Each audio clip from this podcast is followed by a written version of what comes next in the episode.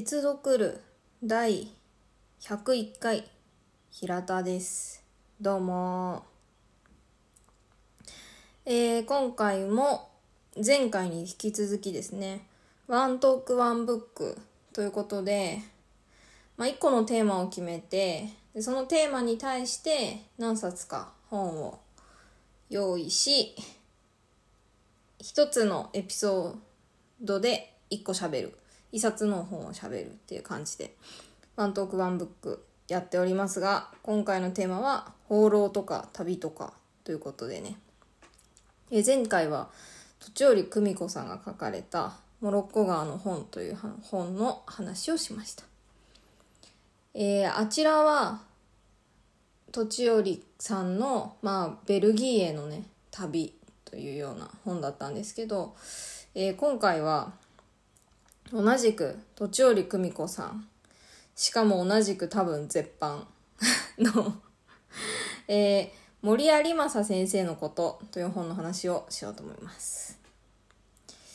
また絶版かという感じなんですがまた絶版です。えー えー、きっとこれどうなのかな？多分ねこれはねあれなんですよ。あの、モロッコ川の本は文庫になってるんで、一応絶版だけどあっちも。まだ比較的手に入りやすいかもしれないんですが、この有森有馬先生のことは単行本だけだと思います、多分。図書館にはあるかな、でも、きっと。大変美しい、途中里久美子さんがあの想定されてる本ですが、大変美しい本です。あの、想定が。もしご機会がねある方は手に取っていただきたいですね。本当に綺麗な本。青い。うん青って言っても何て言うのかな。海の青ですね。海の青。にうんこれはね多分何か書いてあるねちゃんと。あの染色画をとちおりさんが作られてそれを、えー、表紙に使われています。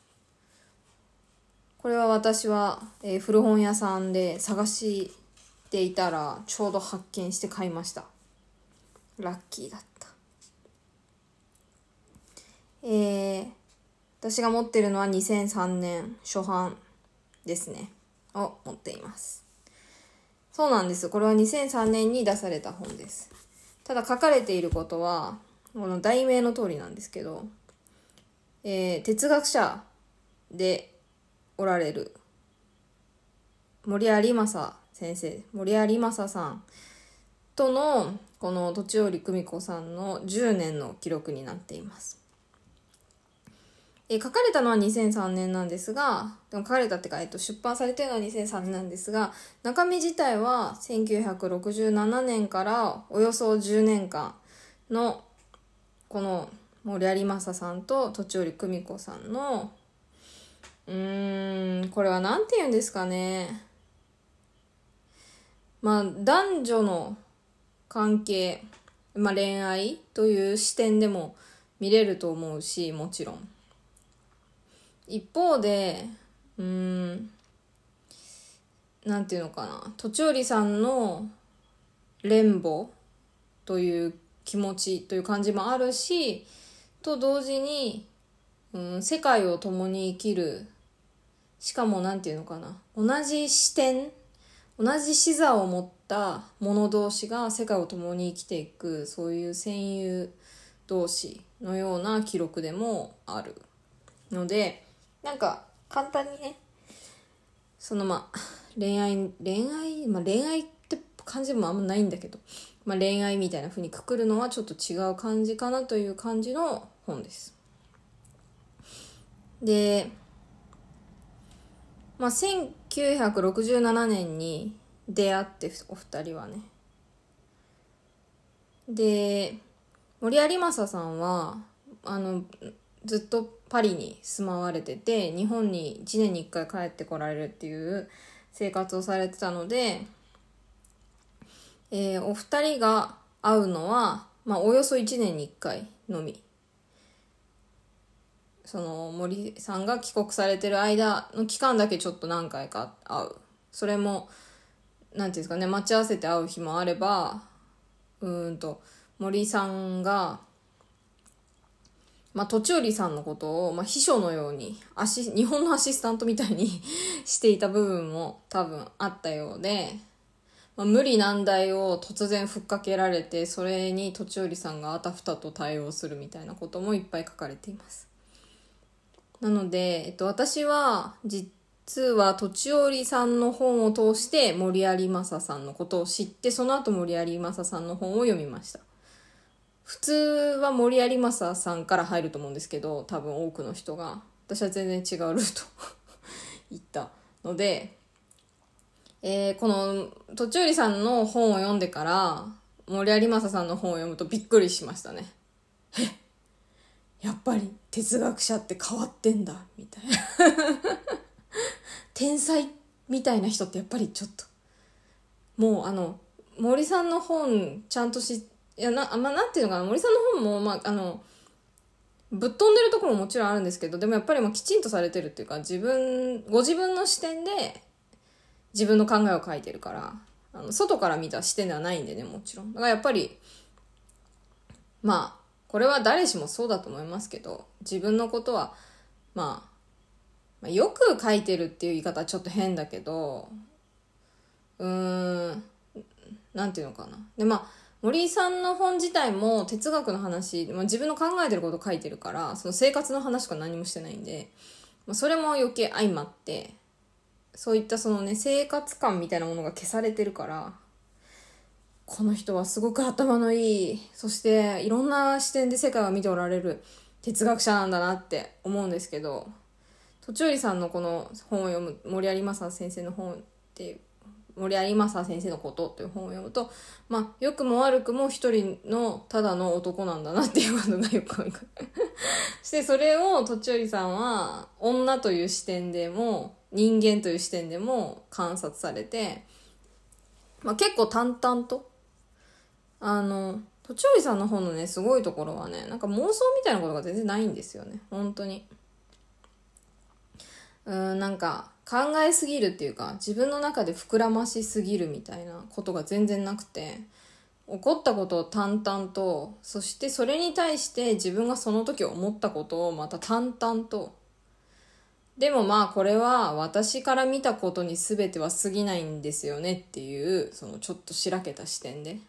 だから本当の相手がどう思ってるかとかそういったことは、まあ、私には分かりかねるという あの、視点で、あの、どんな本も書かれてるので、それがすごく私は素敵だなって思ってるんですけど、森さんのこともそのように描かれています。で、とちおりさんの本はね、このモロッコ川の本もそうですけど、まあ、他の著作も何個かあってそれもそうですけど本当に本の中でハッとさせられる文章があるんですね。多分ご自身に率直に書かれてるからいつも。だからそういう姿勢が人の心を打つというかなんというか、まあ、普遍性のようなものを獲得するんじゃないかなと思っていますがハッとするようなことがいっぱいちょこちょこ。いっぱいなのかちょこちょこあるんです。でそういったところの発見も結構面白かったですねやっぱり。この本もね私は結構時々読み返しています。森有正先生のこと。なんていうか森有正という男との関係を通してその一人の人間がでこれあのその出会った時がちょうどこれめちゃくちゃ面白いんですよね。あの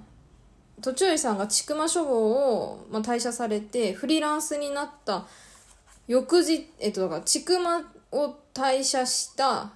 翌日だからフリーランスになった日に森有正さんと出会ってるんです。まあ、お仕事は長いこと一緒にされてたってかまあ知ってたみたいなことはあったみたいなんですけど、まあ、あの初めてお会いしたのはそのフリーランスになった初日これについてね最初の方ですごく書いてあることがあってそれがすごくいい文章でしたね。えー、っと。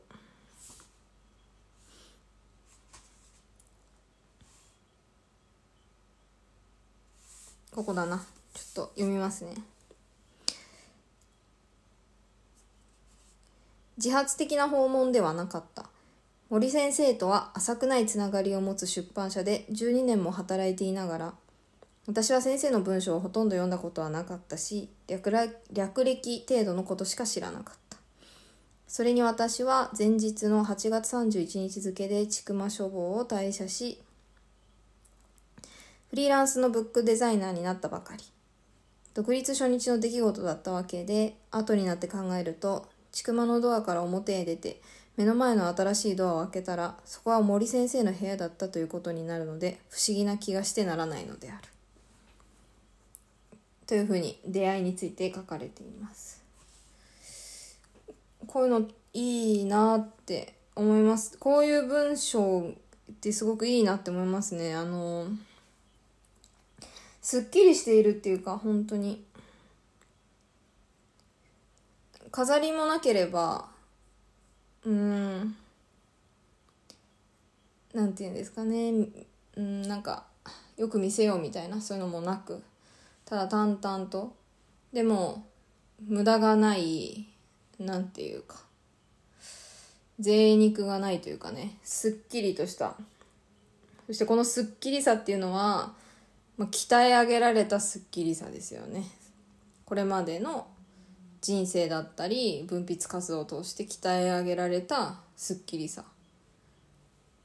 を全くひけらかすこともなく淡々と使いこなすっていう感じの文章が本当に好きなんですが私は。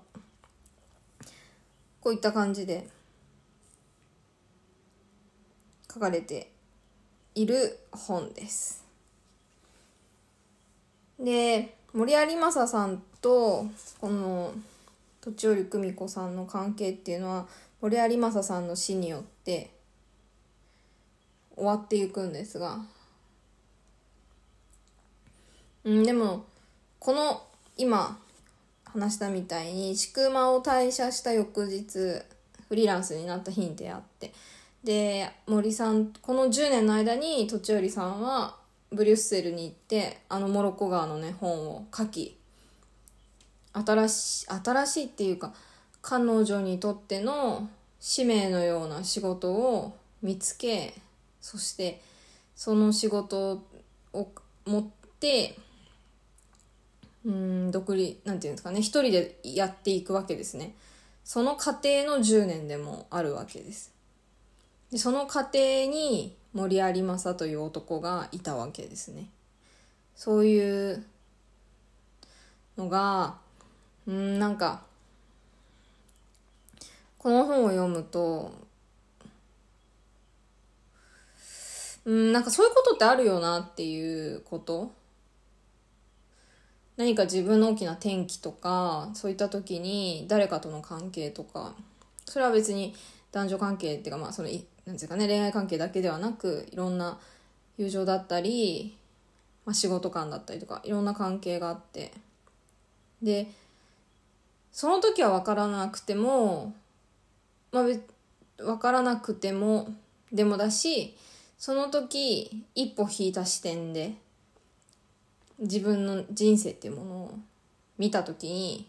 あこの関係はここで何か力を発してくれるんだろうなみたいなことってあると思うんですね。そういうことへのうんまあ気づき自分の人生を見ている中でそういった関係だったり転換だったり変化っていうことへの気づき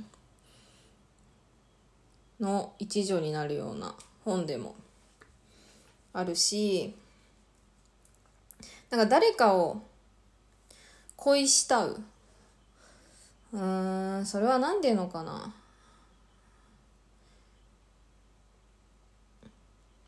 まあ、恋愛っていう面でももちろんあるんだと思う。うん。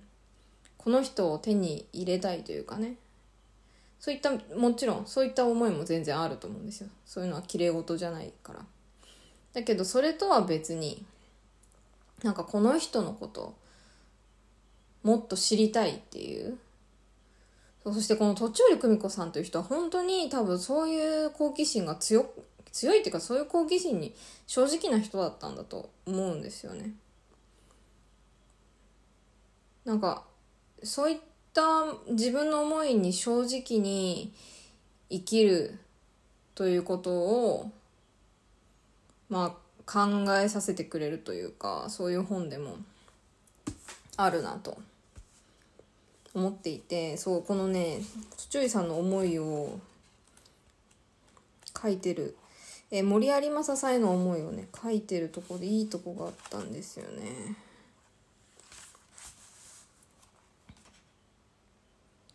あったあった。そう。この先生森江さんからなんか風変わりなプロポーズを受けたかもしれないという あの時のことについて。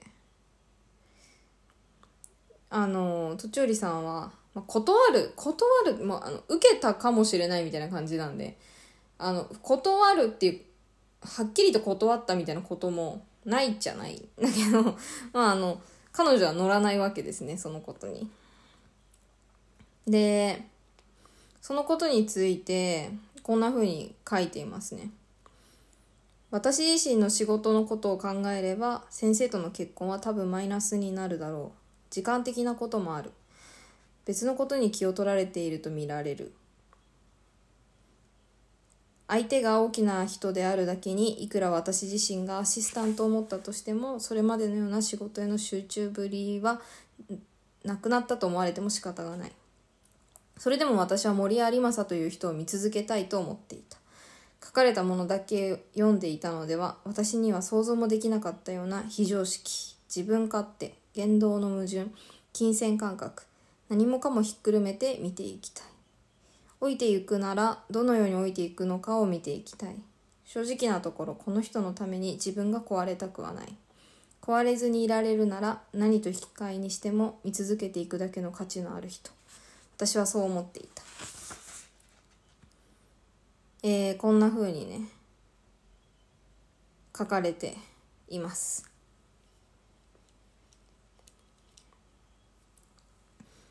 うん。その、まあ、結婚、まあ、断ったっていうかね。うんなんていうのかな。いやこそいやいいですよ。いいで なんか いやいいなって思いますね。このなんかたった一言で説明できないこと。っていう物事が世界のほとんどじゃないですか。何でも簡潔に分かりやすくしろと世界あまあしろと世界は言うしそういうことができる人っていうのが賢いと言われるし実際私もそういうことができる人を見るとすごいなって思うことももちろんあるんですけどでもやっぱりなんかこのねプロポーズをした断ったとか プロポーズをしたうんなんか OK とか、まあ、何でもいい。ここだったらそうだけど、結婚とかなんかそういう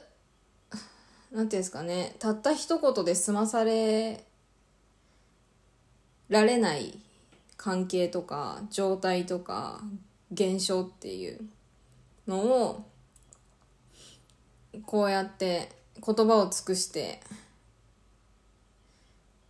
書いてくれるっていうかまあ書かれている、まあ、それが小説だったり、まあ、本であると思うんですけど。そういうのってやっぱいいなって 思いますね。なんか、どうなんだろう。世界と、世界はそうじゃないのかもしれないけど。私は、やっぱ、そういうの、そういう、その、その人にとっての恋だったり、その人にとっての関係だったりっていうものを、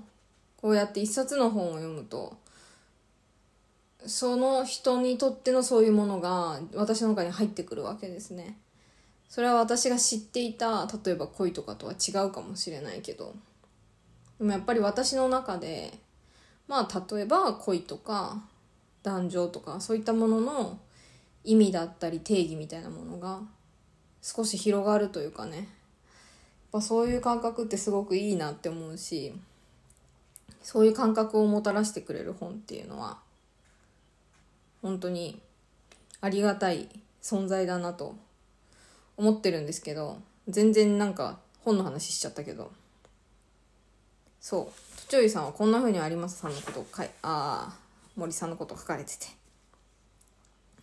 そう。結婚するのは、まあ、必要ならしてもいいかもしれないけど自分が壊れるほどまではやれないっていう。そしてこの森有正さんとそういう関係になるのであれば自分が壊れるほどやらなければいけないのかもしれないみたいなそういうねそういう感情の機敏みたいなのも随所に感じられる本でいいないいなって思いますね。なんか恋の中を旅しているというか。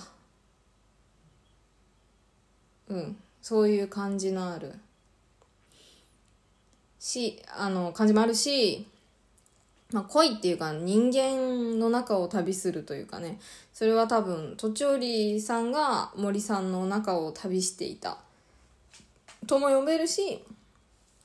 とちおりさんが森さんの中を旅することによって自分自身を見つけていくみたいな。そういう側面もあって。好きな本です。はい、というわけで今回はのワントークワンブックは放浪とか旅とかということでまあその今言ったみたいな恋への旅みたいな感じで、えー、